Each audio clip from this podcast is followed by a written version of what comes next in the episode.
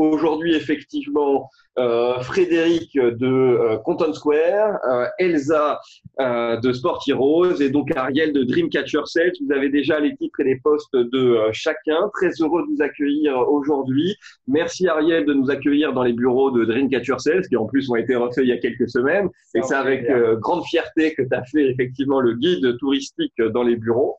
Euh, Aujourd'hui, donc, on va aborder une thématique extrêmement importante qui est la stratégie de vente sur des cibles grands comptes. Avant effectivement d'attaquer euh, cette thématique, j'aimerais quand même que vous puissiez présenter votre entreprise euh, de manière très rapide, une minute maximum, un peu votre élévateur pitch euh, commercial que vous pourriez faire à un dirigeant que vous rencontrez euh, dans le cas classique de l'ascenseur, en nous, en nous précisant bien effectivement à quels besoins vous répondez et chez les grands comptes, à quelle cible vous vous adressez. Frédéric, je te laisse commencer. Alors, je ne sais pas si tout le monde m'entend bien. Bonjour Frédéric, enchanté. Donc, je m'occupe euh, de la partie business euh, chez Content Square pour euh, une partie de la zone Europe. Je gère à peu près 50 commerciaux et Content Square, c'est une société qui a été créée en 2012 qui développe une plateforme d'expérience analytics pour optimiser ce qui se passe sur les interfaces web, desktop et, et mobile, notamment les apps. On s'adresse à tout type d'interlocuteurs, tout type d'entreprise. Il n'y a pas besoin d'être sur un secteur ou une industrie particulière pour utiliser la plateforme Content Square, qui est une plateforme SaaS à partir du moment où on développe un site web avec des enjeux, des enjeux de conversion, des enjeux de lead generation, des enjeux de contenu, bah, il faut savoir comprendre quelles sont les frictions, les anomalies, les points de blocage dans son euh, parcours euh, des internautes. Donc c'est ce qu'on euh, propose avec cette solution qui est très simple à installer et à destination des populations marketing et digital. et la société a rapidement grandi puisque moi j'ai rejoint il y a un peu moins de 6 ans en tant que numéro 21. Aujourd'hui on est 650 et les cinq dernières années, on a levé 312 millions de dollars. La dernière levée est euh, le mois dernier, série D de 190 millions, qui nous permet de travailler toujours sur la solution, l'innovation, la RD et de s'internationaliser. Et sur les problématiques grands comptes, comme j'expliquais, on touche à tout type d'industrie. Donc on va en discuter. On n'a pas commencé véritablement euh, comme ça, même si on a défini tout de suite une stratégie sur les grands comptes. C'est un petit peu évolué au fur et à mesure des années. Top. Elsa, je te laisse la parole. Donc euh, Elsa, VP Sales sur euh, la verticale B2B, donc United Heroes chez Sport Heroes. Donc on est une start-up française dans la sport tech.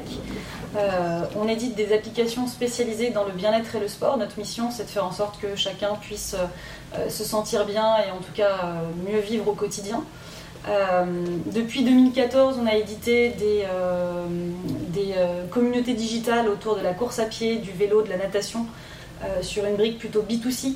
Euh, en France, au UK, en Australie. Euh, on accompagne des grandes marques dans la création, l'animation et la monétisation de leur propre communauté. Et puis sur euh, le B2B, donc la, communauté dans laquelle, de laquelle je m'occupe, on met à disposition un programme animé sur la durée pour faire en sorte d'engager les collaborateurs dans plus de bien-être.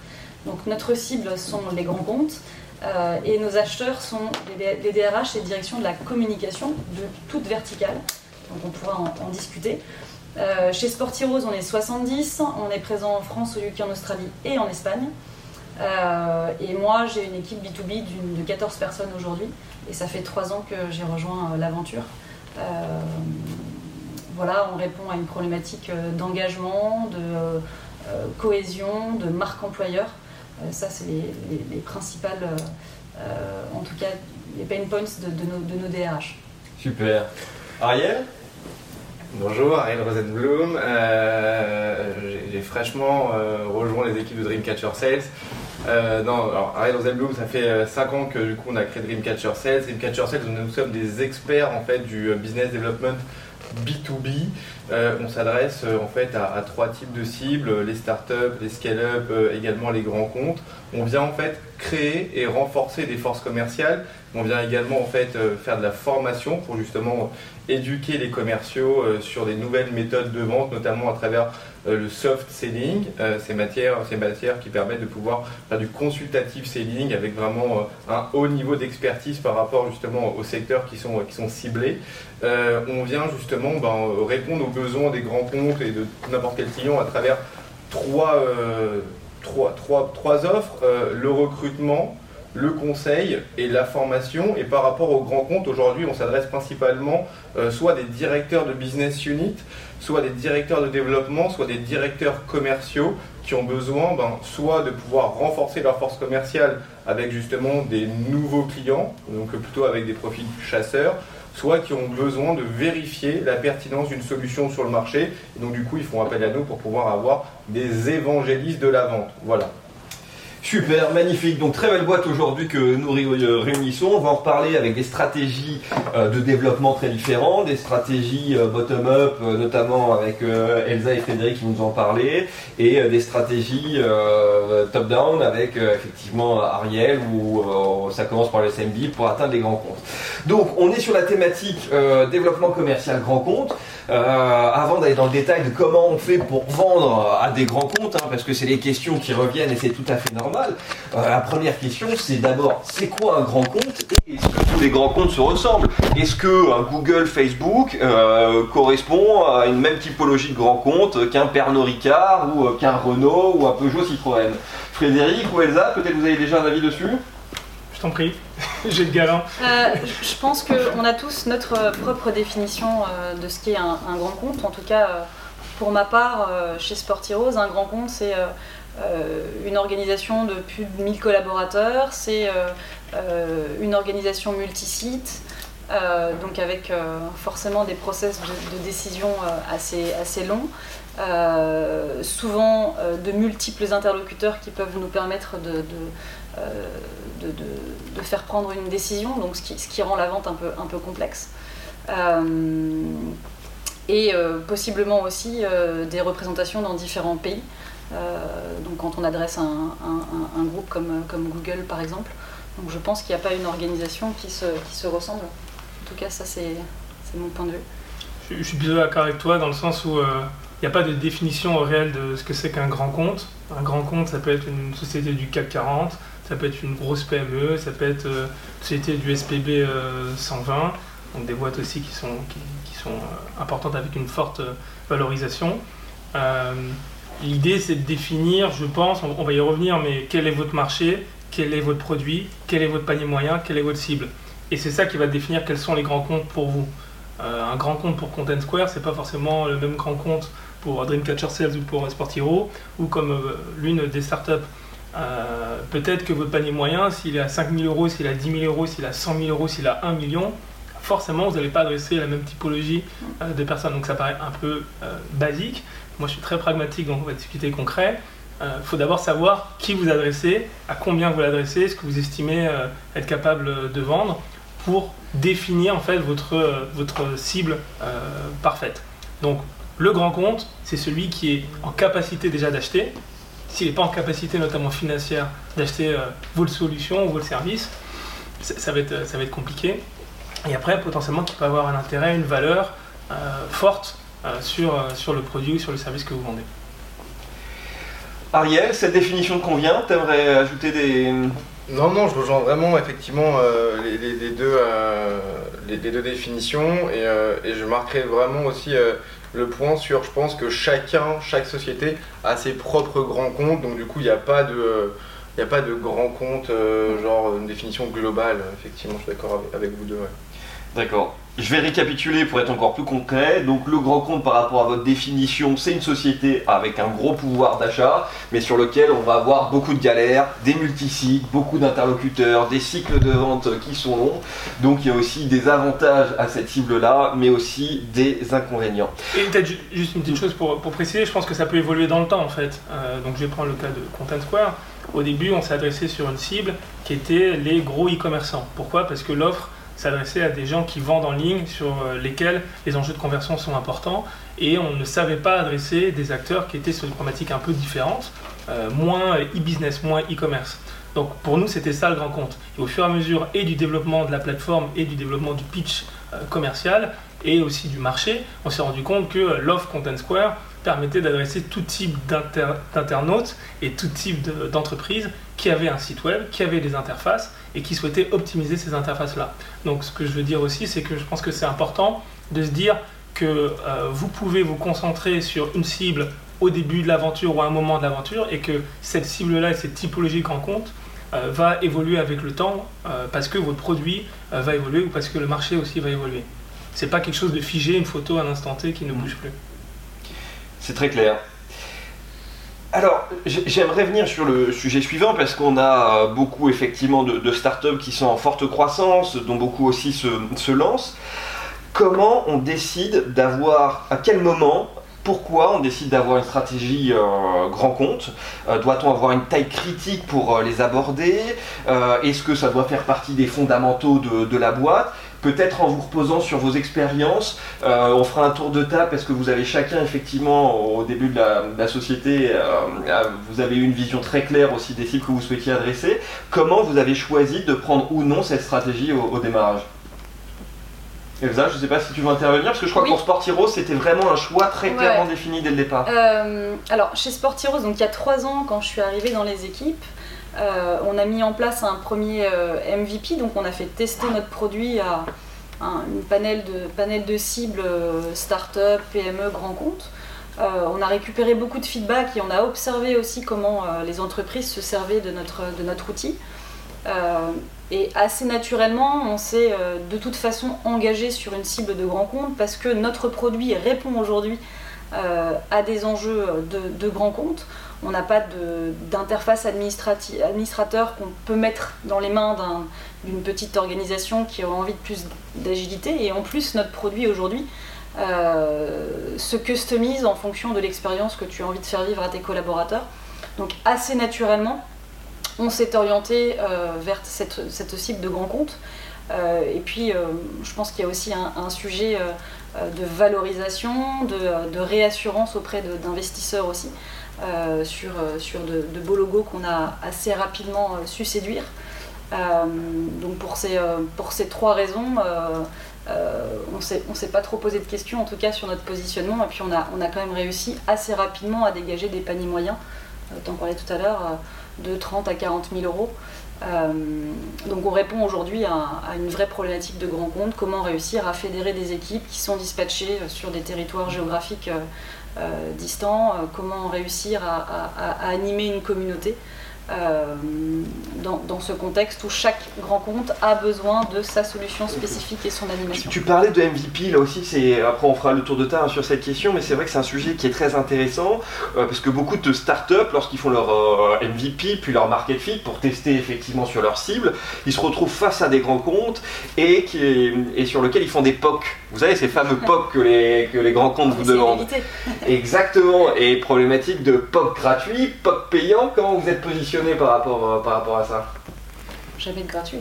Jamais de gratuit? Non, on, pour indiquer un client, en fait, on peut pas faire de gratuit. Parce que déjà, si le POC réussit, à l'issue en fait, du POC, euh, le problème c'est qu'il va falloir négocier un prix qui n'est pas négociable si c'est gratuit. Alors que si dès le début en fait du POC, on arrive effectivement avec un POC payant et on propose un rétro-planning euh, avec justement des KPI qui sont quanti et quali pour valider ou non le POC, à la fin justement de cette dernière étape, on va sur une intégration de la solution complète et un déploiement de la solution au sein de la société.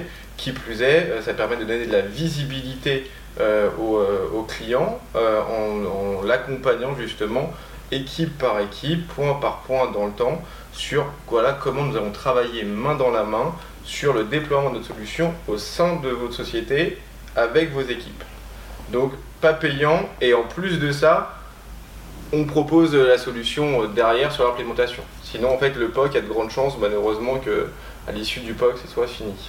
Le, gratuit n'a pas de valeur et c'est vrai que ça permet aussi de, maîtriser son cycle de vente et se dire que euh, le pilote peut avoir euh, lieu sur une période de trois mois et du coup peut-être euh, engager derrière une, remise pour pouvoir monitorer le déploiement cible.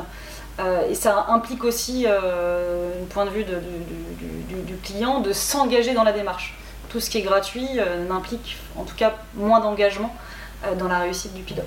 Tu es d'accord avec ça, Frédéric? Complètement d'accord avec, avec vous deux. et juste pour compléter, moi ce que j'aime bien, ce que, je dis souvent aux, sales, c'est qu'il faut comiter votre client, votre prospect, il faut que votre prospect travaille pour vous.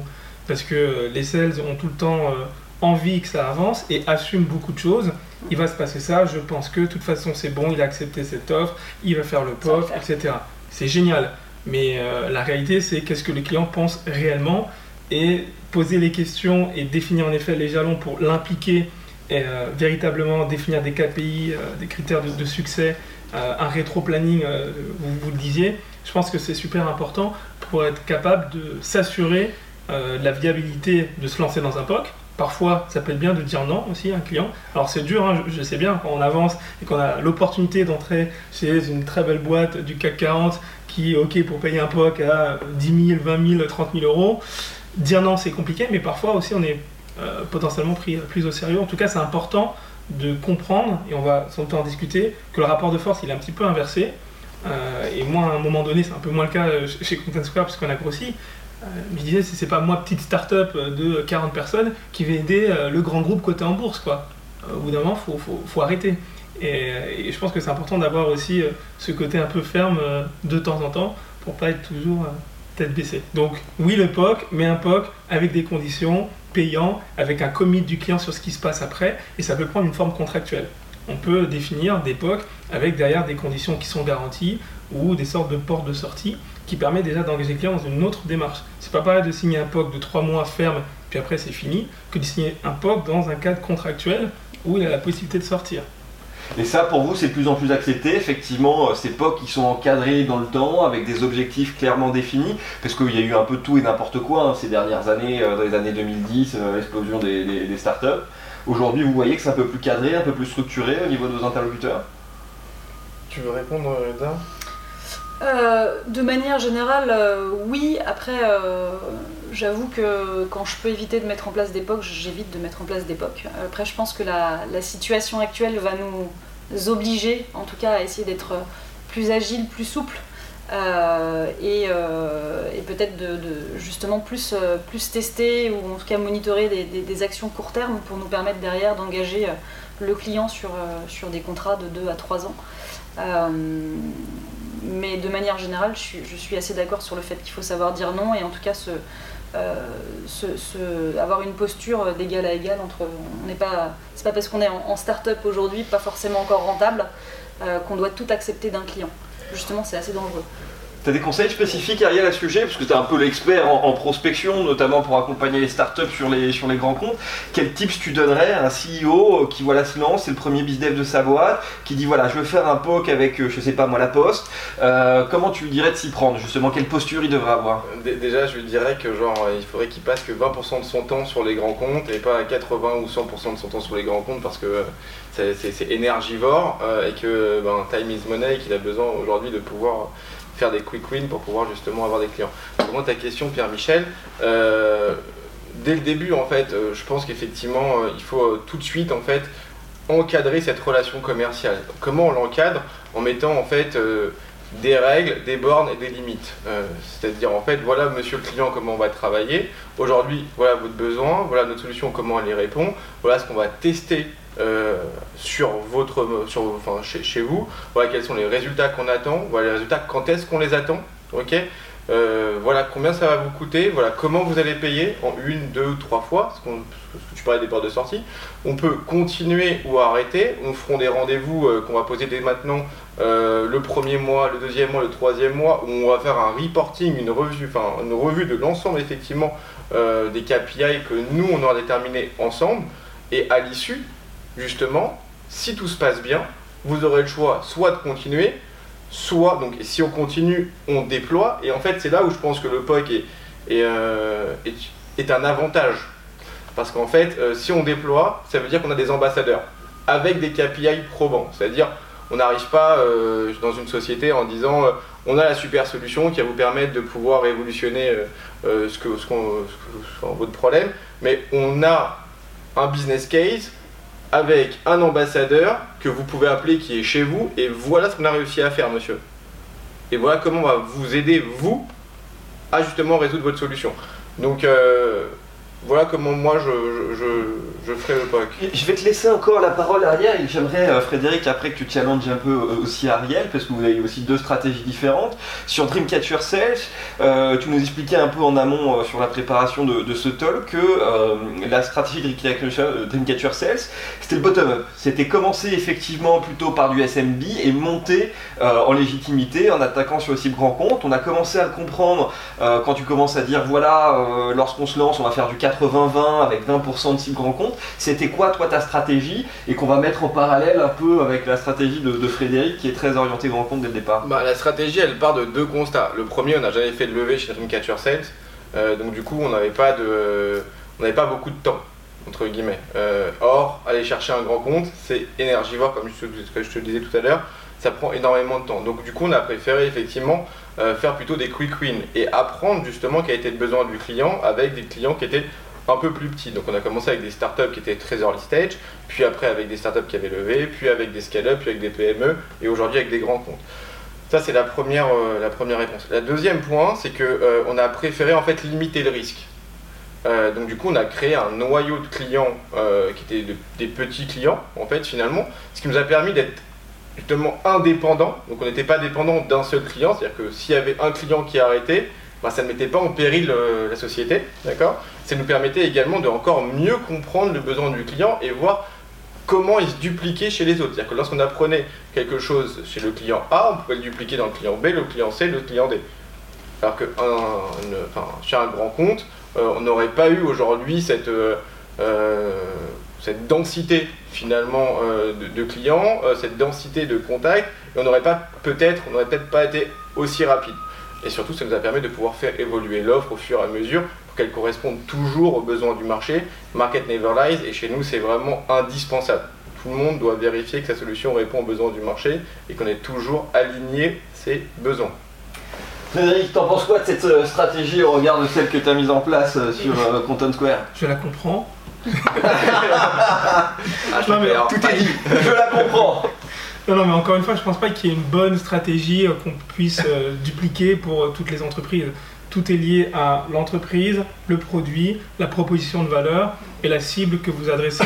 Et en fonction de ça, vous allez vous rendre compte si la cible elle est SMB, elle est grand compte ou c'est un mélange. Et ensuite, entrer sur les industries, les verticales et affiner cette proposition de valeur. Pour être un peu plus euh,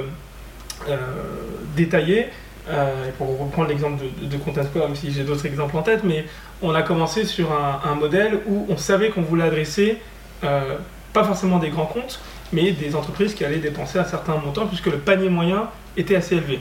Donc on savait déjà que euh, des toutes petites structures n'allaient pas être capables de se payer euh, la plateforme Content Square. Donc ça, ça élimine tout un tas euh, d'acteurs. Et pourquoi ce choix-là bah Parce que c'est un choix de RD et aussi un choix en effet de positionnement et de valorisation de la société. moi je fais du SaaS. Le SaaS, ce qui compte, c'est l'ARR, l'annual recurring revenue, et c'est ça qui définit la valorisation d'une société. Bon, donc le choix, une fois qu'il a été fait, c'est de se dire, bah, sur ma cible, euh, qui peut se payer Content Square, je m'adresse à qui? On voulait s'adresser à peu près à tout le monde, mais il y avait aussi une question et de taille de marché, d'évangélisation euh, du marché, et puis euh, d'un marché qui va mieux répondre que l'autre. Donc, pour prendre une image, on a la guerre, lorsqu'on est sales, on avait notre mitraillette et on tirait sur une partie des cibles qu'on avait identifiées. Mais on tirait un petit peu comme ça en disant, bah voilà, on va voir celles qui réagissent. Et au fur et à mesure du temps qui passe, cette stratégie euh, mitraillette devient une stratégie un peu plus sniper pour être plus efficace. Et au début, on ne sait pas. À partir du moment où on sait uniquement qu'on veut s'adresser à des cibles qui peuvent se payer Content Square, on tire un peu dans tous les cas et puis on voit ce qui répond, on teste, hein, on va parler test and learn, j'imagine, etc. Et on, voit que euh, les cibles qui répondent le plus, ce sont des cibles orientées e-commerce. En tout cas, c'était nous, nos premiers cas. Et là-dessus, on a affiné notre discours et on a du coup détaillé tout un tas de cibles e-commerce. Et dans les cibles e-commerce, il y a des vendeurs pure players, mais aussi des acteurs qui sont très forts sur du e-commerce, mais qui sont des brick and mortar ou euh, des marques euh, de vêtements, etc. Et, dans ces cibles-là, on a aussi eu, bien évidemment, des comptes plus importants. Donc c'est ça qui a créé ce premier socle-là. Et en même temps, euh, on, reste opportuniste. Typiquement, un des premiers clients euh, Content Square à l'époque, euh, c'est Orange. Orange, je pense que c'est un peu le grand compte qu'on connaît tous. Mais en fait, c'était une opportunité. On a eu une discussion avec un directeur innovation qui a aimé euh, l'histoire, et ça peut euh, bien évidemment arriver à chacun d'entre vous, l'histoire de la startup, qui s'est dit Ok, je vais tester sur un petit sujet, etc. Et qu'est-ce que ça permet de faire De dire aux investisseurs Bonjour, on vient de signer Orange.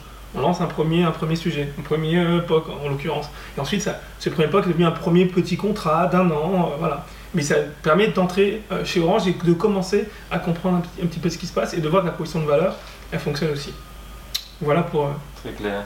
Est-ce qu'il faut, est qu'il faut avoir une taille critique euh, pour effectivement attaquer les, grands comptes? On parle de 1000 collaborateurs, multi-sites, multi-interlocuteurs sur plusieurs pays. Est-ce qu'il faut avoir euh, déjà un peu de chiffre d'affaires pour éviter les liens de dépendance économique? Est-ce qu'il faut avoir déjà une équipe qui est déjà euh, constituée? On l'a bien vu avec l'explication d'Ariel, la volonté d'avoir une base solide avant d'attaquer les, grands comptes. là, la prise de risque d'aller directement sur les grands comptes, comment vous l'avez vécu à ce niveau-là? De mon côté, on, s'est lancé euh, avec une équipe de 3-4 euh, personnes. Effectivement, la dépendance économique est un sujet, hein, puisque les grands comptes demandent aussi euh, beaucoup de réassurance sur les sujets euh, de dépendance économique. Je crois qu'on est de l'ordre de 25-30% euh, et donc du coup ça commence à devenir un peu critique. Euh. Alors juste petit rappel, la dépendance économique c'est lorsque vous avez un fournisseur qui va représenter plus de 30% de votre chiffre d'affaires, vous êtes légalement limité dans la rupture du contrat en cas de dépendance économique et vous pouvez même effectivement être porteur des dettes de votre fournisseur dans le cas où vous le contrat. Donc effectivement, c'est un engagement qui peut être risqué d'un grand compte vis-à-vis d'une start-up à prendre en compte et à préparer son argumentaire euh, à ce niveau-là, effectivement, euh, quand on va les voir. Ouais. Et, donc du coup, euh, pour, notre, pour notre cas, j'avais une équipe commerciale de, deux personnes, une équipe projet, j'avais un chef de projet à l'époque, une personne qui s'occupait du, du, support. Il faut quand même avoir en tête qu'un grand compte est beaucoup plus exigeant en termes de qualité de, de service, de suivi, d'accompagnement.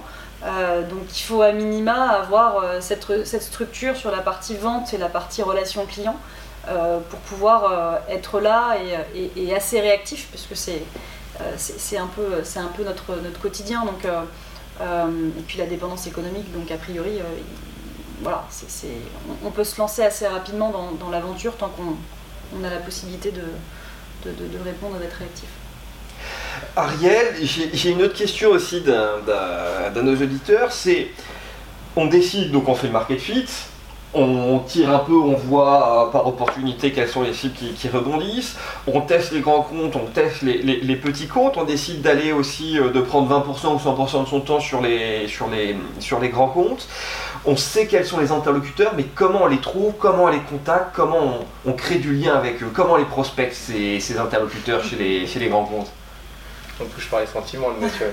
Euh, déjà, avant, toute chose, effectivement, euh, lorsqu'on parle de prospection et lorsqu'on parle de prospection en soft selling, euh, c'est une très bonne chose déjà de connaître son interlocuteur. Pourquoi? Parce que lorsqu'on connaît son interlocuteur, on connaît son besoin. il y a en fait un besoin partie d'interlocuteur, du coup, ça veut dire qu'on doit adapter notre pitch par rapport aux besoins en face. L'objectif, c'est de pouvoir répondre à un gain de temps, un gain d'énergie ou un gain d'argent euh, toujours pareil, de pouvoir justement adapter ce pitch-là. Euh, la première chose, c'est ça. La deuxième chose, du coup, bah, en fait, il y a un super outil qu'on appelle LinkedIn, qui est pas mal, ça aide bien. Euh, et il y a un petit truc sur à droite qui nous permet de pouvoir, en fait, lorsqu'on a targeté une personne, voir tous les profils qui ressemblent, qui ont le plus de, KPI en commun avec la personne qu'on est, qu'on est en train de visiter finalement.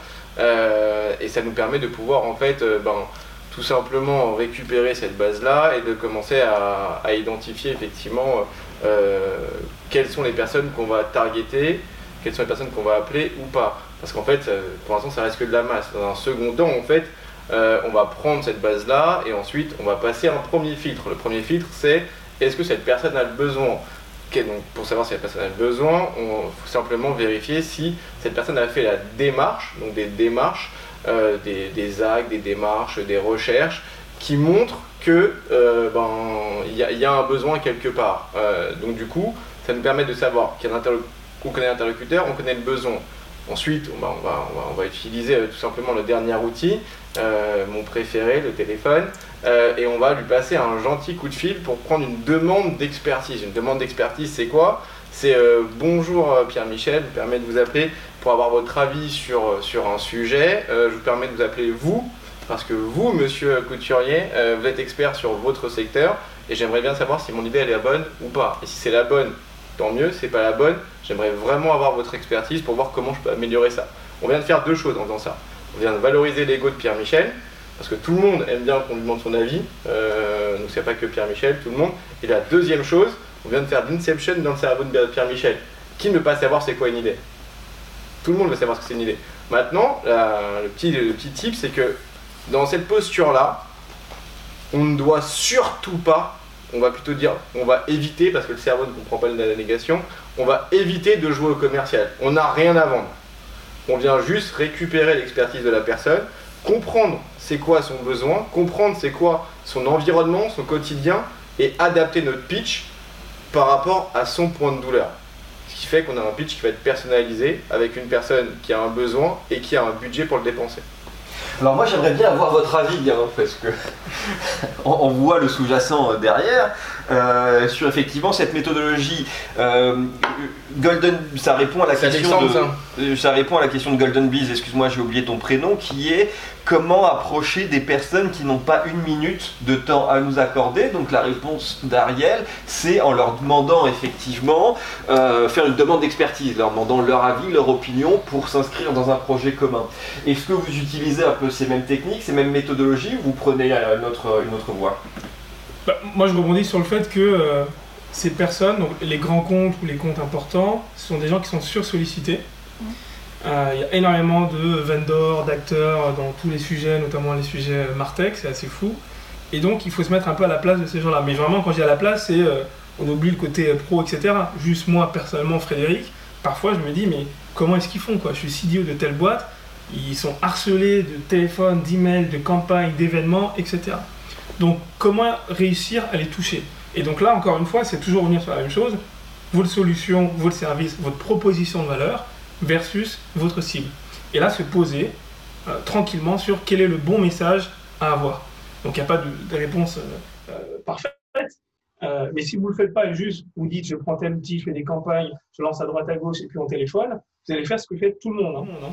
Ce C'est pas très compliqué. Par contre, si vous posez sur votre propre proposition de valeur avec la bonne cible, encore une fois, vous allez avoir un match euh, plus important. Donc ça ça, ça, vaut pour tout le monde de prendre le temps de se concentrer sur la cible et le message adapté. Et donc la cible, encore une fois, c'est à quel besoin vous allez répondre. Et toujours essayer de se mettre à la place euh, des prospects et du marché à quel besoin votre solution va répondre, comment est-ce qu'ils peuvent en tirer euh, parti, et grâce à ça, bah, définir un petit peu justement votre cible type. Pour être plus concret, euh, nous, je reprends l'exemple encore une fois de Content au début avec la partie e-commerce, bah, après il y a des baromètres sur le top 100 des acteurs e-commerce, etc. Donc on prend ces acteurs-là, on se dit bah, ils sont importants, ils font un certain chiffre d'affaires en ligne, ils ont des enjeux de conversion. Bon, bah, voilà notre cible. Quels sont les enjeux par vertical sur la conversion, sur telle problématique, etc. Et ensuite, c'est de définir du coup le bon message. Et par exemple, nous, euh, ce qu'on a fait de manière assez innovante, c'est qu'on les excitait un petit peu pour les appâter en leur disant on a lancé une étude sur votre site web, on a les résultats et on peut les comparer avec d'autres acteurs. Est-ce que ça, vous intéresse d'avoir les résultats de cette étude? Ah, Chacun son hameçon, on va demander expertise. J'ai déjà fait une expertise. Voilà. La réalité, c'est qu'au début, on faisait pas une expertise sur tout le monde. Ah c'est normal. Mais c'était des campagnes de ce type-là pour essayer de choper un rendez-vous, un premier euh, call, etc. et commencer une discussion. Elsa, ton à toi. Chacun donne ses petits tips, c'est extrêmement intéressant. Euh, euh, je rejoins un petit peu les, deux, points de vue.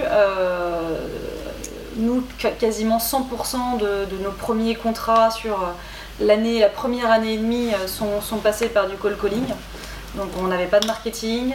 Euh, et on s'est servi effectivement de la puissance de LinkedIn euh, pour pouvoir euh, cibler notre marché, récupérer les bons contacts, adapter effectivement notre discours pour répondre à un véritable besoin en fonction des, cibles. On adresse différentes cibles. Hein. tu n'as pas le même message et tu ne réponds pas aux mêmes besoins quand tu t'adresses à une DRH, à une directrice de la communication ou à une personne de la RSE ou de la QVT. Euh, donc c'est toujours essayer de récupérer de l'information pour comprendre quel va être son besoin et il répond. Alors, l'email, pour nous, ça ne fonctionne pas ou, très peu.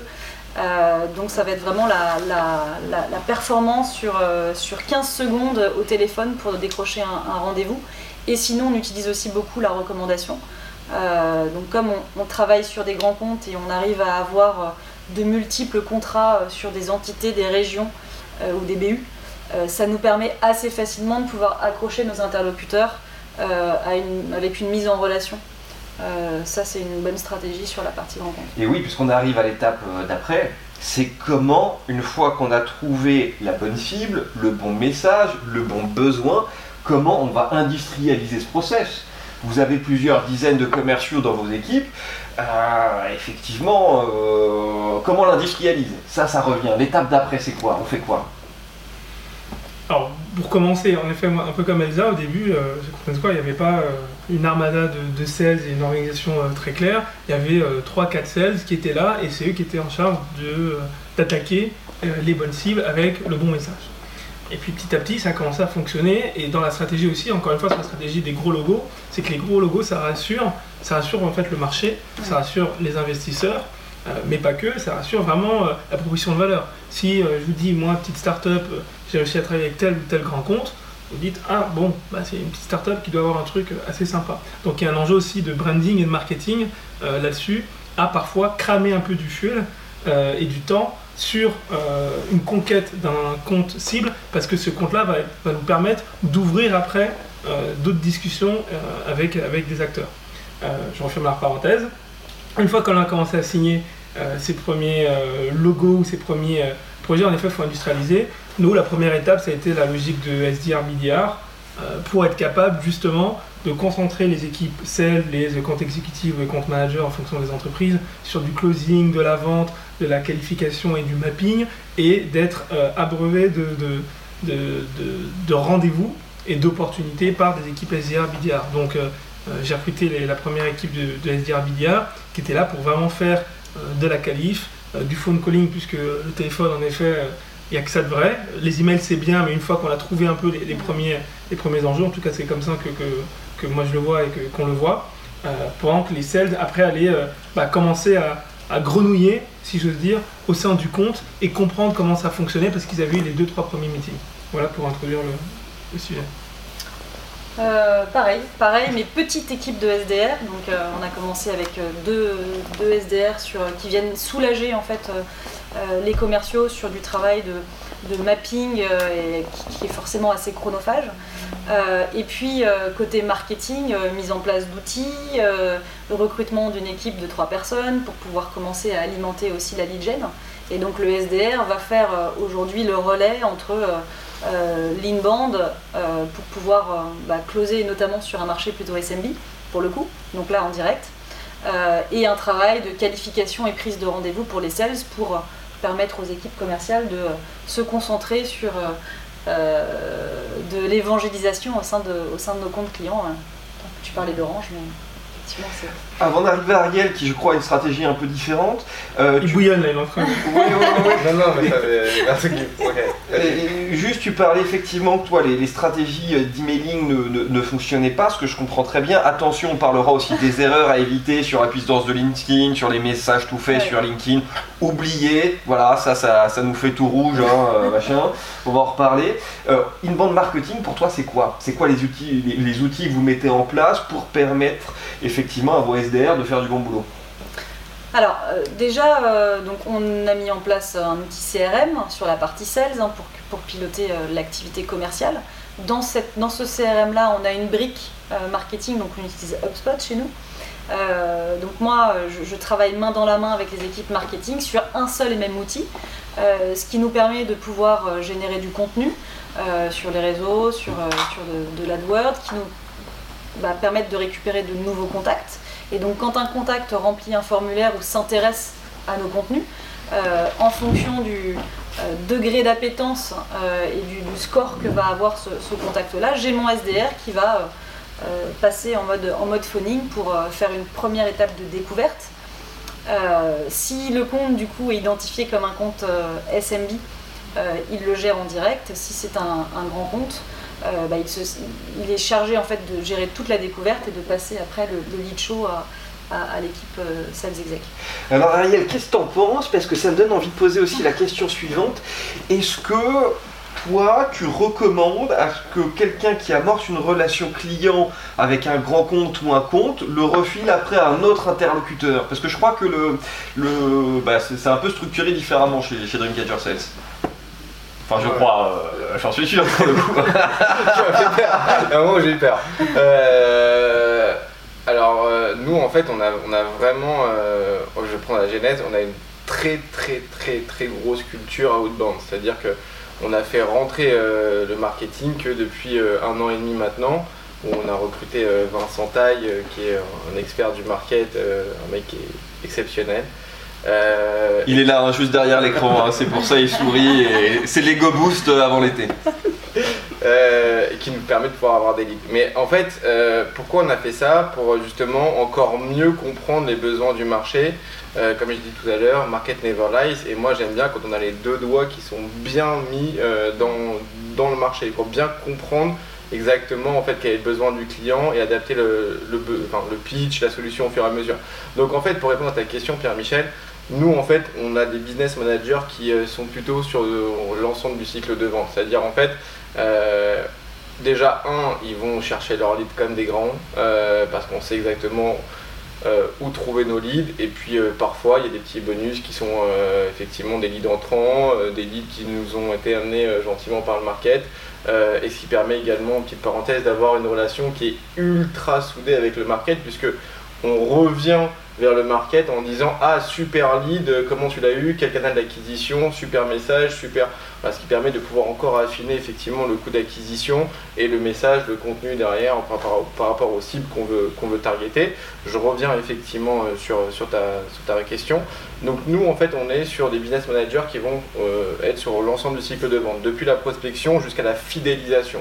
Euh, donc en fait, ils vont prospecter, ils vont présenter, ils vont closer, ils vont suivre le client. Et aujourd'hui, justement, et ce que nous a appris justement le, confinement, c'est que euh, ça coûte euh, trois fois moins cher de fidéliser un client que d'aller en chercher un nouveau. Et surtout, ça permet de pouvoir créer une relation qui est de plus en plus pérenne.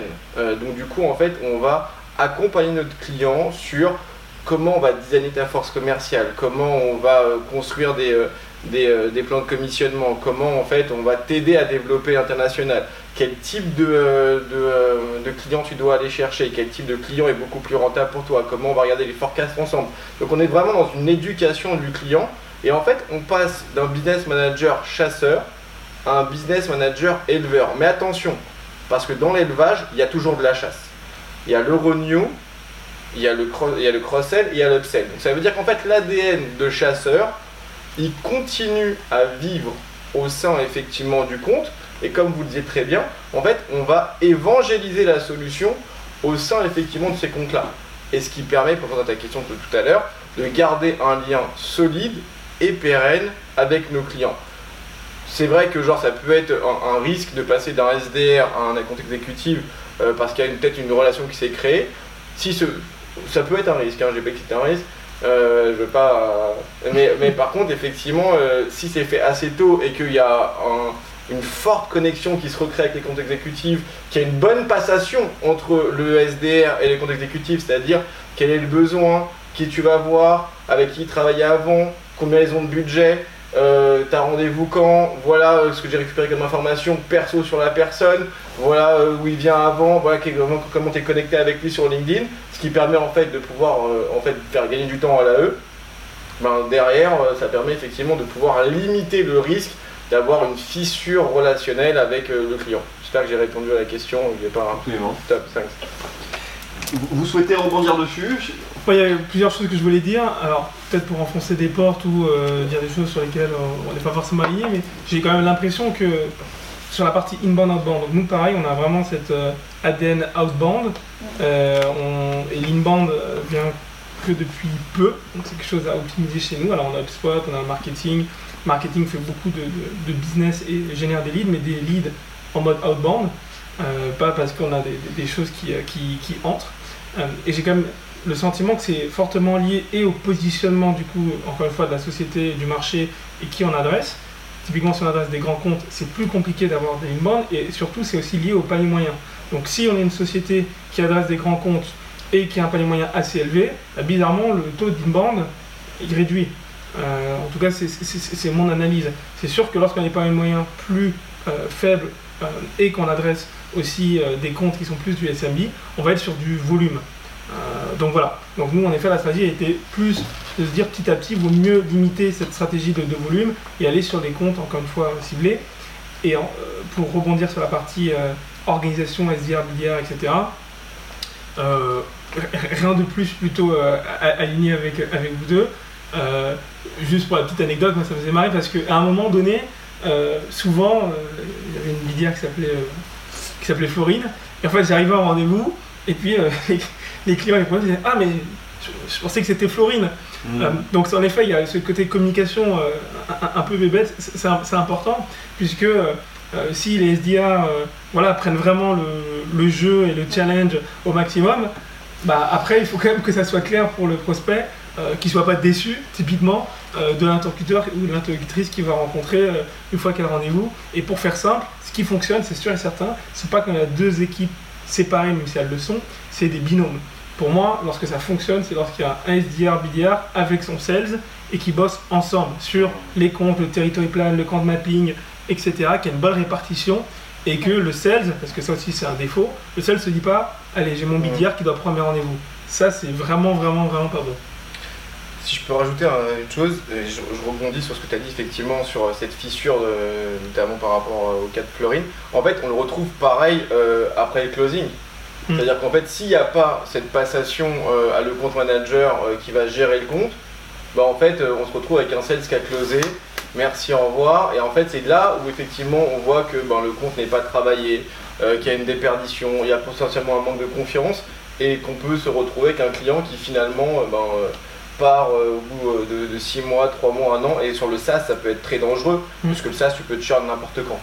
Euh, bah, après, c'est aussi de notre rôle que de bien définir les, les, process en, en, interne.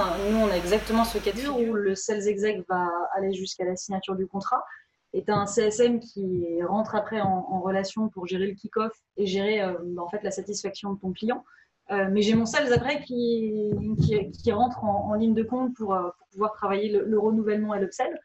S'il n'est pas intégré dans les, euh, dans les QBR tous les trimestres pour garder le lien et garder surtout le lien aussi avec le, décideur et le top management, a priori, ça ne fonctionne pas. Difficilement en tout cas. Peut-être le rentrer sur une note de, sur le plan de commissionnement avec une note quanti, enfin quali plutôt. Mmh. C'est super, très clair. Merci pour tous ces tips. Autre question euh, qui nous a été donnée, comment on raccourcit son cycle de vente grand compte qui peuvent parfois prendre une éternité? Ah bah au final, il faut que j'en parle à moins de Toussaint, il faut que je rentre dans la boucle la direction marketing, RH. Attendez, il faut d'abord que euh, vous soyez référencé euh, en tant que fournisseur aux achats, comment on se dépatouille, comment on peut reprendre la main sur le cycle de vente, comment peut, on peut gérer ça? Euh, peut-être Elsa, parce que toi, tu es vraiment multi-interlocuteur avec une des cibles les plus compliquées à atteindre qui sont les DRH, hein, qui est la cible aujourd'hui en France la plus prospectée. Alors, comment tu gères un peu cette multiplicité? Euh, je pense que l'exercice euh, le plus complexe, c'est bien l'exercice de la découverte, donc bien arriver à identifier quelles sont les différentes parties prenantes dans la décision. Hein, fameux champion, euh, mon décideur, mon signataire, euh, mon réfractaire, puisqu'il peut y avoir aussi euh, dans le process de décision des personnes qui peuvent vous mettre des bâtons dans les roues. C'est vraiment à ce moment-là, sur le premier rendez-vous de découverte, où 80% du premier meeting doit être centré sur votre client pour bien comprendre comment, bah déjà bien comprendre ses douleurs, hein, ça c'est vraiment le premier sujet, quel va être le processus de, de, décision, le processus achat, s'il y a des achats qui rentrent en ligne de compte, qu'il y a un seuil sous lequel il ne faut pas passer euh, pour pouvoir euh, bah, proposer un, juste prix aussi. Euh, savoir qui il va falloir aussi rencontrer et de ne pas se précipiter à faire une proposition commerciale si on n'a pas rencontré l'ensemble des parties prenantes. Ça, pour moi, c'est ne pas aller trop vite et, bien se concentrer sur toutes ces étapes-là avant, sur un premier rendez-vous pour être serein. sur une deuxième étape où tu viens présenter ta recommandation, ton planning, ton budget euh, et avec justement tous les interlocuteurs qui prendront la décision pour éviter justement de perdre du temps après et de raccrocher des wagons en cours de route, ça fait forcément un flop dans, ton. Prendre son temps vraiment dans la découverte pour ensuite accélérer derrière sur l'étape de, négociation et de, et de closing.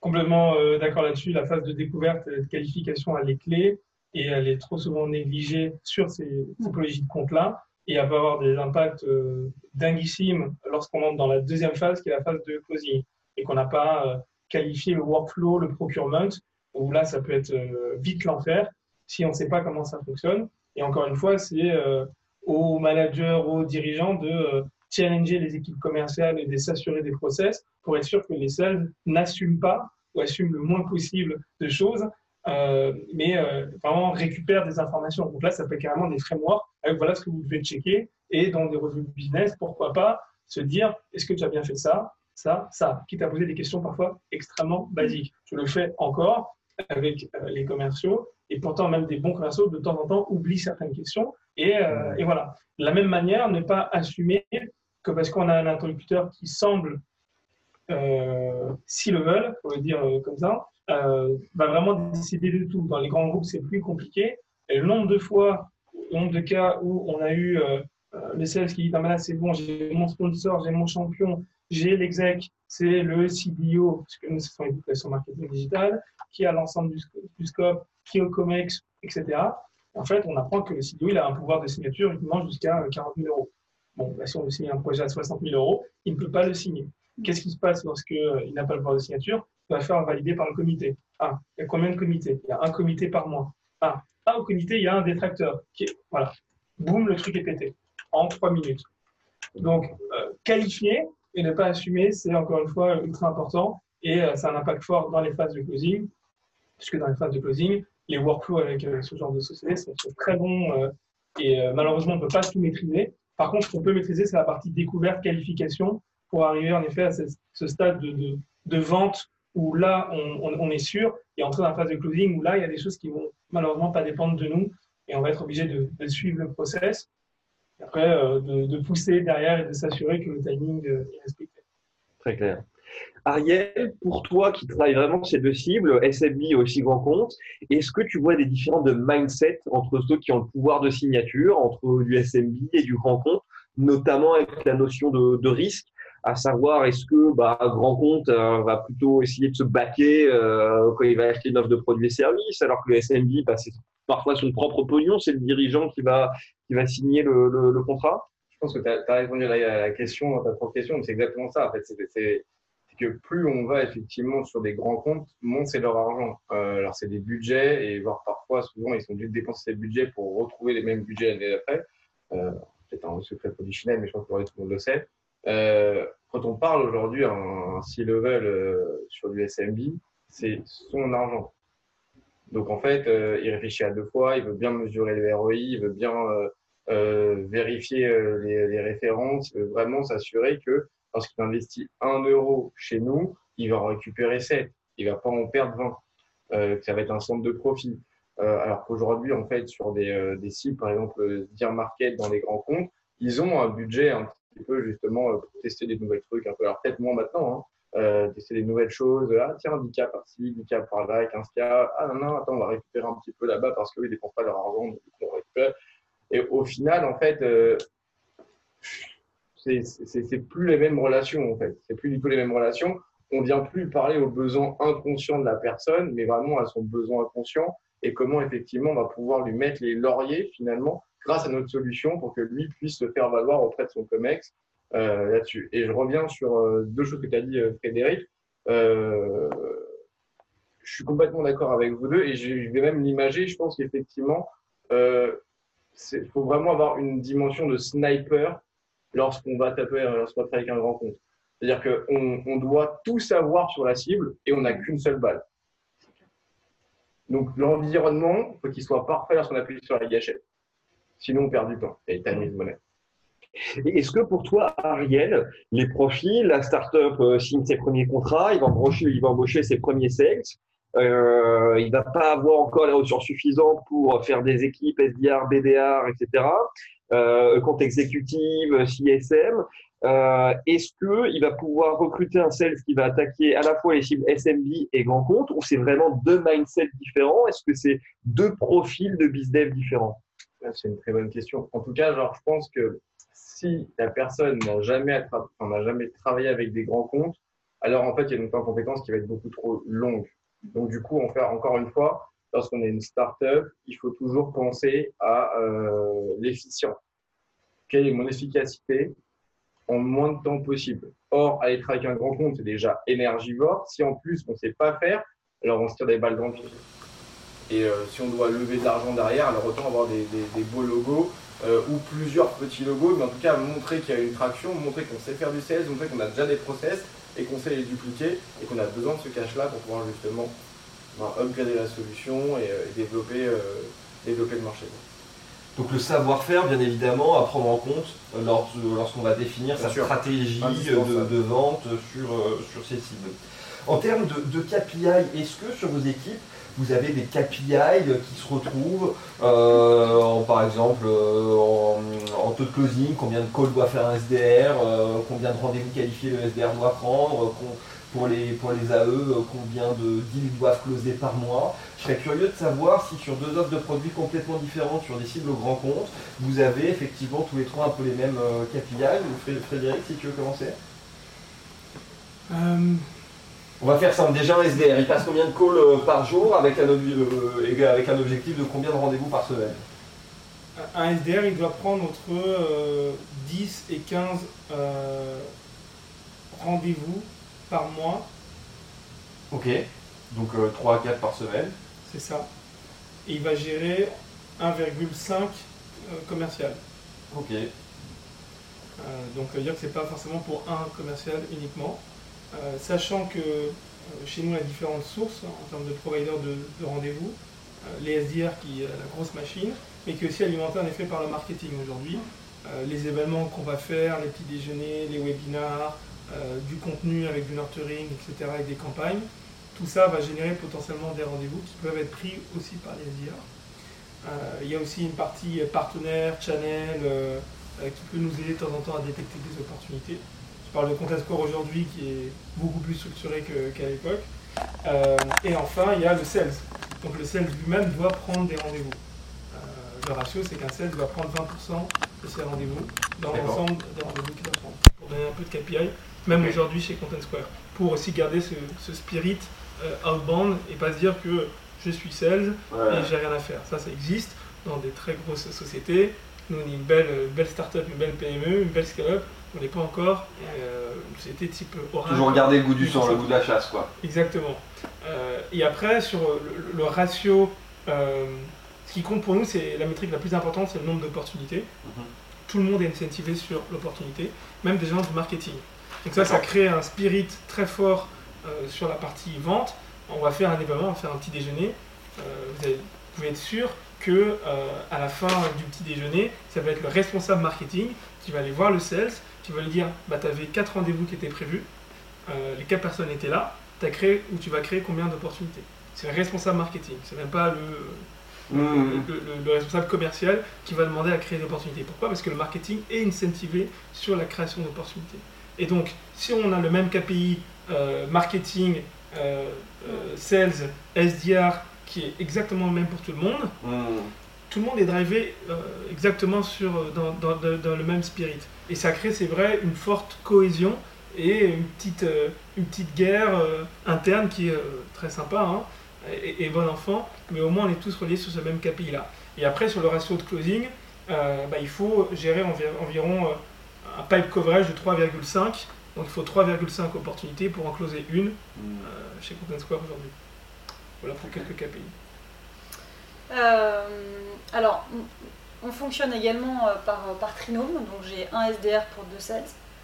Mon SDR est incentivé sur de la prise de rendez-vous, donc il a 5 rendez-vous à prendre par semaine, ce qui fait 20, 20 par mois.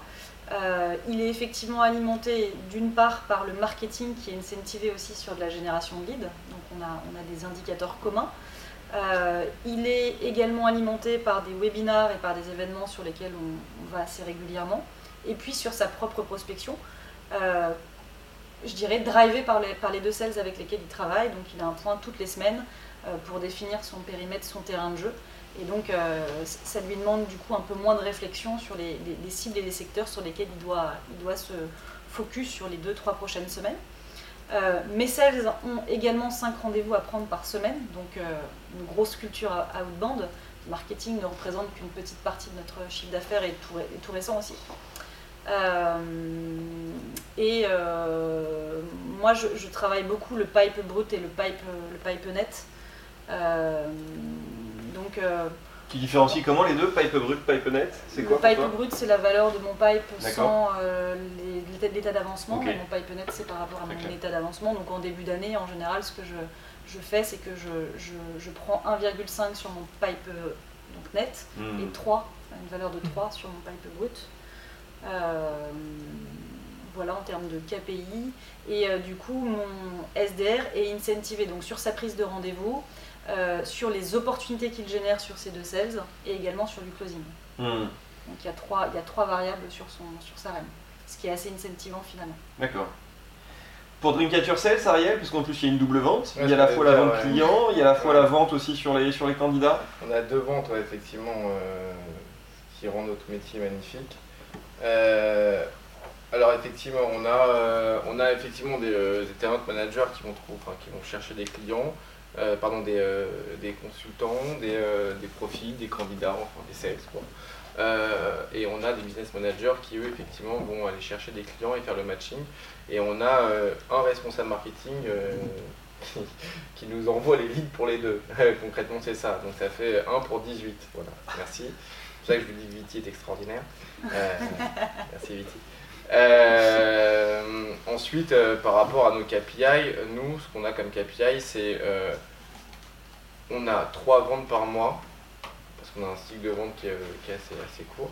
Donc on a trois ventes par mois, on a quatre, quatre rendez-vous clients par, par mois. rendez-vous clients qui sont des rendez-vous très avancés. On a un envoi de CV par jour de profil, de profil qu'on a pensé pour un client euh, nurturing. Euh, et on a euh, un minimum de chiffre d'affaires à faire par mois. Voilà. Avec la banane. Voilà, exactement. C'est exactement ça qu'on a. Et après, au niveau, effectivement, on a. Par contre, notre particularité, c'est qu'effectivement, on incentive, on incentive deux fois, en fait, de deux côtés, pardon.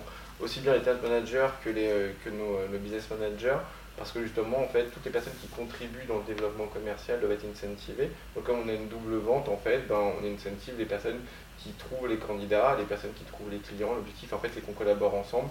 Comme je dis toujours, en fait, on est vraiment une meute. Euh, on travaille ensemble, main dans la main. C'est ce qui fait aujourd'hui la beauté de notre, notre modèle, la beauté de notre boîte et surtout la cohésion d'équipe qui est indispensable chez nous. Et je pense que les sales qui s'éclatent dans une boîte, c'est des sales qui travaillent en équipe. C'est hyper important. Et les sales, enfin, je parle sales, mais pour moi, le market fait partie du sales. Hein. Euh, il a tellement bien compris notre métier que genre il fait partie de, la meute et depuis le début bien évidemment même la compta fait partie de la meute même les DAF font partie de la meute tout le monde fait partie de la meute parce que justement tout le monde est sales chez nous euh, tout le monde est incentivé sur effectivement euh, une, petite, une petite chose pour que ça puisse avoir un, un, bienfait commun pour tout le monde voilà pas que je réponds à ta question, pas trop. Si, si, absolument. Chacun répond comme il le, comme il le souhaite. C'est un plateau libre euh, ici. Merci. Je, je juste sur le côté double, double impact, double vente, double booking, double comptabilisation. Je pense que c'est super important en effet que ça soit pour et les équipes, ou là c'est deux équipes différentes, ça s'appelle deux équipes SDR et Sales, ou sur les KPI, typiquement rendez-vous et opportunité, nous c'est la même chose. Un SDR, il, il est commissionné et sur la prise de rendez-vous, puisque c'est quand même le truc principal euh, de son job, mais en même temps aussi sur la création d'opportunités.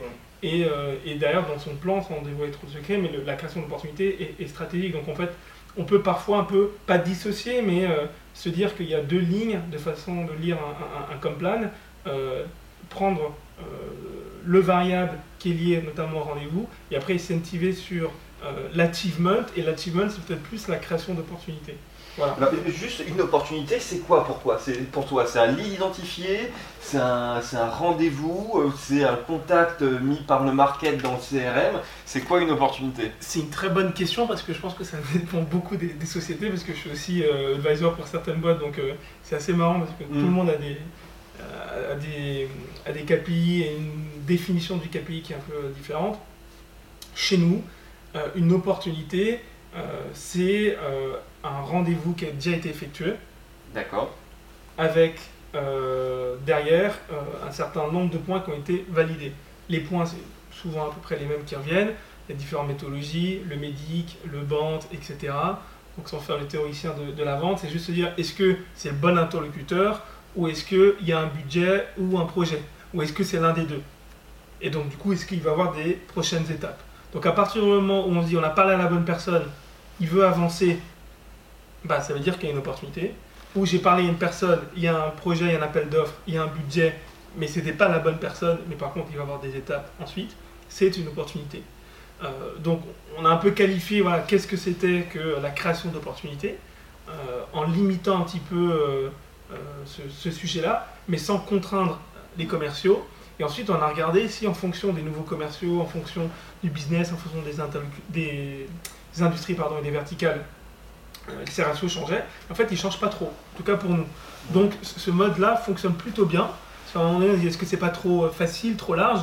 Bah non, parce qu'en fait, le, le sales n'a pas envie de créer n'importe quelle opportunité, parce que derrière, il va avoir son manager qui va lui dire Ah, telle opportunité, tu l'as créée, c'est super, c'est quoi les next steps? Donc, il peut même avoir tendance à ne pas créer l'opportunité.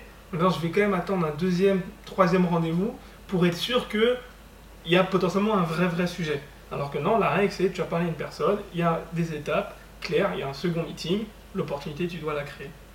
Voilà pour nous euh, ce que c'est qu'une opportunité. Très clair. Assez similaire, création d'une opportunité, après un premier rendez-vous, identification d'un besoin. Après, le cycle de, de décision peut être plus, plus ou moins long, mais le sales n'a pas la possibilité de la supprimer. Donc à partir du moment où il la crée, soit il l'amène au bout, soit il la, il la met en lost. Donc du coup, c'est quand même assez visible. Mm. Donc euh, c'est plutôt bien monitoré en, en règle générale. D'accord avec ça, Ariel Nous, une opportunité, c'est euh, on a- on n'a pas encore qualifié, mais on sait qu'il y a un c'est bon interlocuteur, on sait qu'il y a un besoin. Alors juste un bon interlocuteur, donc on sait que ça fait partie de notre cible, donc euh, c'est une personne en fonction de la taille de la boîte qui en tout cas a un budget. Ce budget-là, en fait, ben, euh, c'est un budget qui doit être alloué effectivement au recrutement ou à du conseil ou à de la formation pour justement développer sa force commerciale de façon pérenne. Euh, et, euh, et on a ensuite euh, on, a en fait ensuite derrière plus qu'à effectivement avoir une première démarche et finalement la démarche c'est le call.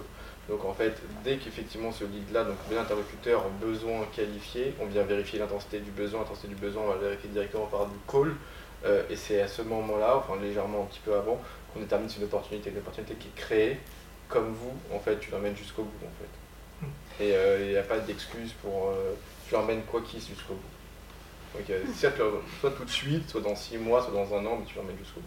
Sinon, tu la crées pas. Alors, ça sera ma dernière question avant de laisser euh, la parole sur, euh, sur, la, sur la visio, euh, tout en sachant qu'on a déjà abordé euh, beaucoup de sujets.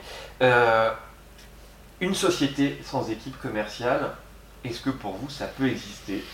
Pourquoi je vous pose cette question? C'est parce qu'aujourd'hui, euh, beaucoup de, de, de prestats vendent aux, directions commerciales, donc vous, euh, des offres de produits et services qui vantent les mérites euh, monts et merveilles, de vous n'aurez plus à prospecter, vous lancez euh, des, des scénarios, tout est automatisé et vous n'avez plus qu'à attendre chez vous que le client vienne et comme il est ultra qualifié, c'est directement lui qui vous demande à acheter le produit. Est-ce que ça vous y croyez un peu à toutes ces nouvelles euh, solutions qui vous promettent effectivement euh, des, des- des sociétés sans équipe commerciale Déjà, je te laisse, Je vous vois que c'est dubitatif. je te laisse répondre. Bah.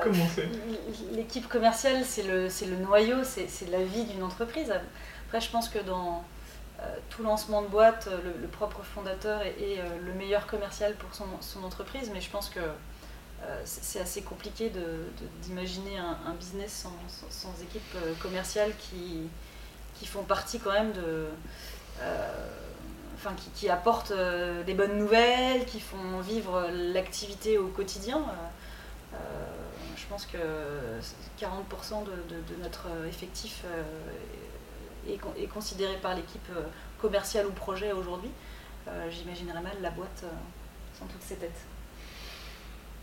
Frédéric, tu veux répondre J'essaie d'avoir un avis pas trop. Euh, enfin, si, si, si.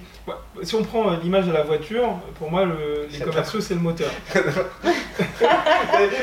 le problème, si on va prendre une voiture, tu vois, par exemple. Il parle plus de Content Square, là, t'as vu ou pas? La voiture, excuse-moi. Voilà, il y, y, a le pilote qui va être le, dirigeant, le fondateur, le, CEO, donc c'est lui qui donne la direction de, la, du chemin à tracer. Hein. S'il va dans le mur, bah, la voiture va dans le mur, et du coup, toute la voiture est cassée. Euh, s'il prend une direction très rapide, sinueuse, etc. Euh, donc tout le monde a un rôle à jouer. Euh, l'idée dans cette métaphore-là, c'est pas de dire que les commerciaux c'est l'essentiel.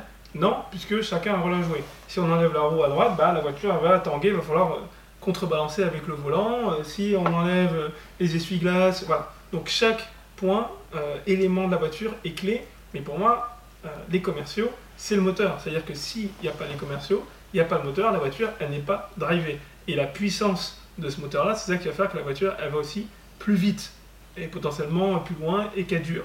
Donc c'est tous les éléments de cette voiture, et les commerciaux, c'est une partie importante, puisque c'est le moteur. Maintenant qu'on a dit ça, moi je suis un peu old school, et je ne pense pas au côté dématérialisé avec tout automatisé, je pense que c'est des bons... C'est aussi des gens qui nous essaient de nous vendre des choses, euh, donc faut être, euh, faut, faut être un peu réaliste.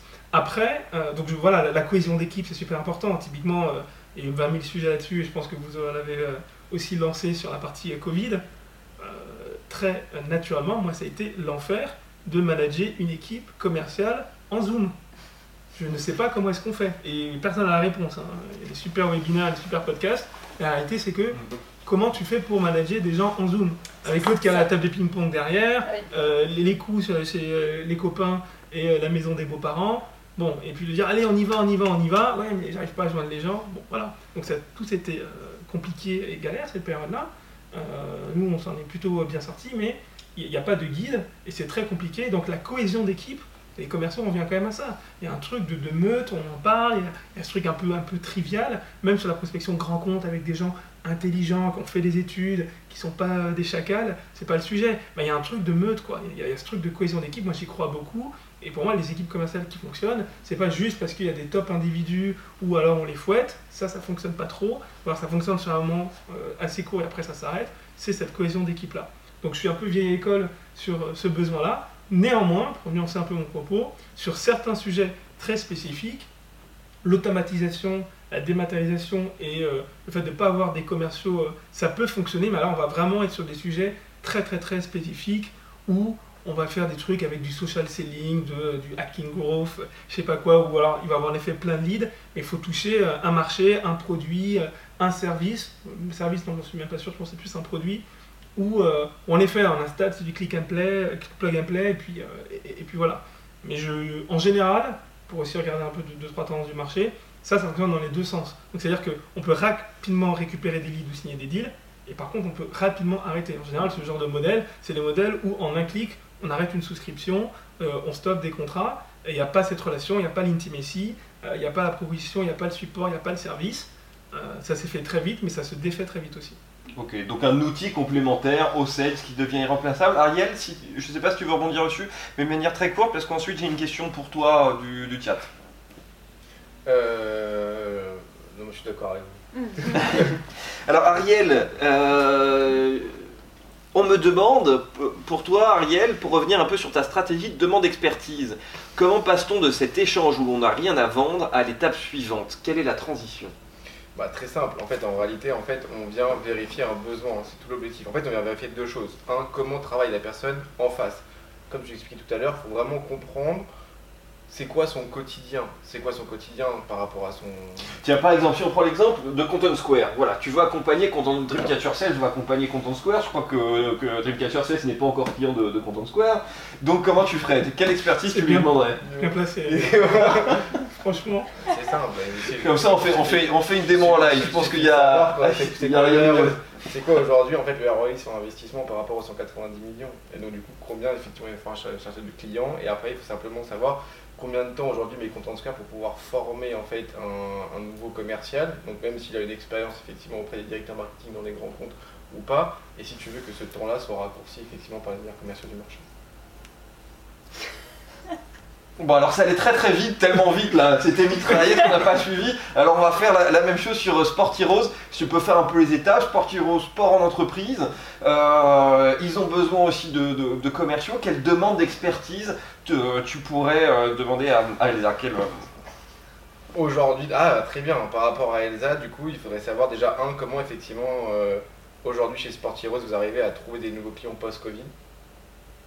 Et j'aimerais bien savoir effectivement derrière s'il euh, y avait des commerciaux qui savaient effectivement vendre à des DRH des solutions euh, RSE ou des solutions de team building ou des solutions qui permettraient de pouvoir euh, garder effectivement les, collaborateurs dans ces comptes unis grâce à des solutions de sport, sachant que le sport est, un vecteur Donc là, tu lui demandes conseil. Ouais, exactement. Donc effectivement, est-ce que tu pourrais me conseiller sur comment on fait finalement pour vendre sur des cibles post-Covid?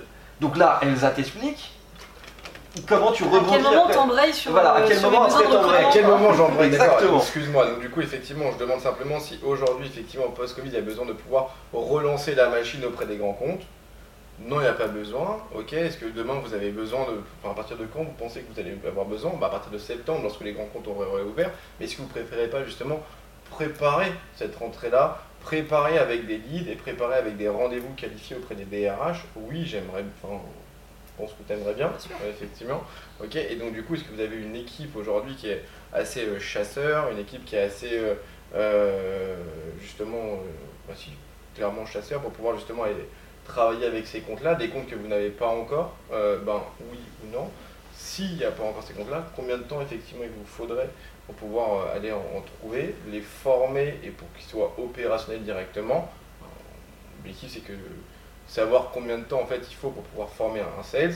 Et moi, mon, je sais que nos sales aujourd'hui, si on place des sales chez Sport Heroes qui ont une expérience dans les grands comptes, qui connaissent les DRH euh, et, qui ont déjà vendu des solutions, effectivement, alors moi j'appelle ça RSE, mais c'est pas forcément du RSE, je pense que c'est peut-être du team building ou. Euh, il y a les deux. Voilà. Bon, je sais que ce type de personnes-là, et d'ailleurs, je peux dire parce que ça t'intéressait justement de rencontrer trois personnes que nous, on a préalablement qualifiées. On a ces techniques qui sont complètement euh, qui sont complets avec l'ensemble des KPI, l'ensemble des métriques de ces personnes-là, pour pouvoir justement préparer euh, la rentrée et enchaîner directement euh, sur des nouvelles ventes. Ok, donc demande de conseils. Elle te donne les conseils. En te donnant les conseils, ça te fait la découverte des besoins. Tu lui demandes effectivement, elle a identifié les, les, problèmes, il y a déjà un lien du personnel qui s'est mis euh, en place, elle te donne déjà effectivement une, euh, une, deadline le mois de septembre. Ce sujet effectivement m'intéressera de nouveau au mois de septembre, néanmoins je t'en conseille, je te le conseille tout de suite. On, est, on a déjà une date dans laquelle effectivement son interlocuteur sera prêt à parler de ces problématiques. On connaît déjà effectivement les besoins, on peut créer l'opportunité dans son euh, dans son HubSpot, dans son CRM et commencer à incentiver effectivement euh, tous ses tous ses collaborateurs et évidemment on essaye de réduire son cycle de vente. Si le sujet vous intéresse en septembre, euh, là on pourra intervenir déjà en vous présentant des candidats. Bah, peut-être qu'on va commencer à en parler doucement au mois de juillet pour affiner effectivement ce rendez-vous très important du mois de septembre. Écoute, j'espère euh, R Borneuf qu'on a répondu à ta question avec un cas euh, extrêmement concret on arrive à la fin de ce live euh, talk. Il nous reste euh, quelques minutes, deux minutes. Euh, tout à fait, merci beaucoup, nous dit-il. Peut-être si tu peux nous donner ton prénom, parce que R. Borneuf. Raphaël, voilà, ça sera plus sympa. donc on, voilà, on a répondu à ta question, Raphaël. Je ne sais pas si vous avez d'autres questions pour ces deux minutes restantes. Je ne vois pas. Eh bien, écoutez, c'est très bien. Ça veut dire qu'on a été extrêmement clair. Euh, J'espère que cet échange vous a plu. En tout cas, pour moi, a été euh, extrêmement intéressant. Frédéric, Elsa, Ariel, merci encore. Euh, et je dis merci euh, au, nom aussi de Julien et euh, Parisenko, avec qui on a coordonné, coordonné cet événement. Donc merci encore d'être venu jusqu'ici, de nous avoir partagé de manière très ouverte vos expériences, vos conseils, vos tips euh, et euh, avoir vraiment parlé très concret sur langue de bois. Et j'espère que que ça soit avec We Are Sales ou euh, Paris Co, nous aurons de nouveau l'occasion d'échanger ensemble. Plaisir partagé, Pierre-Michel. Merci Ariel. Merci pour l'invitation. Merci beaucoup. Merci. Je vous dis à très bientôt et euh, à très vite pour de nouvelles aventures. Vincent, je te laisse couper le, le son à la caméra. Ciao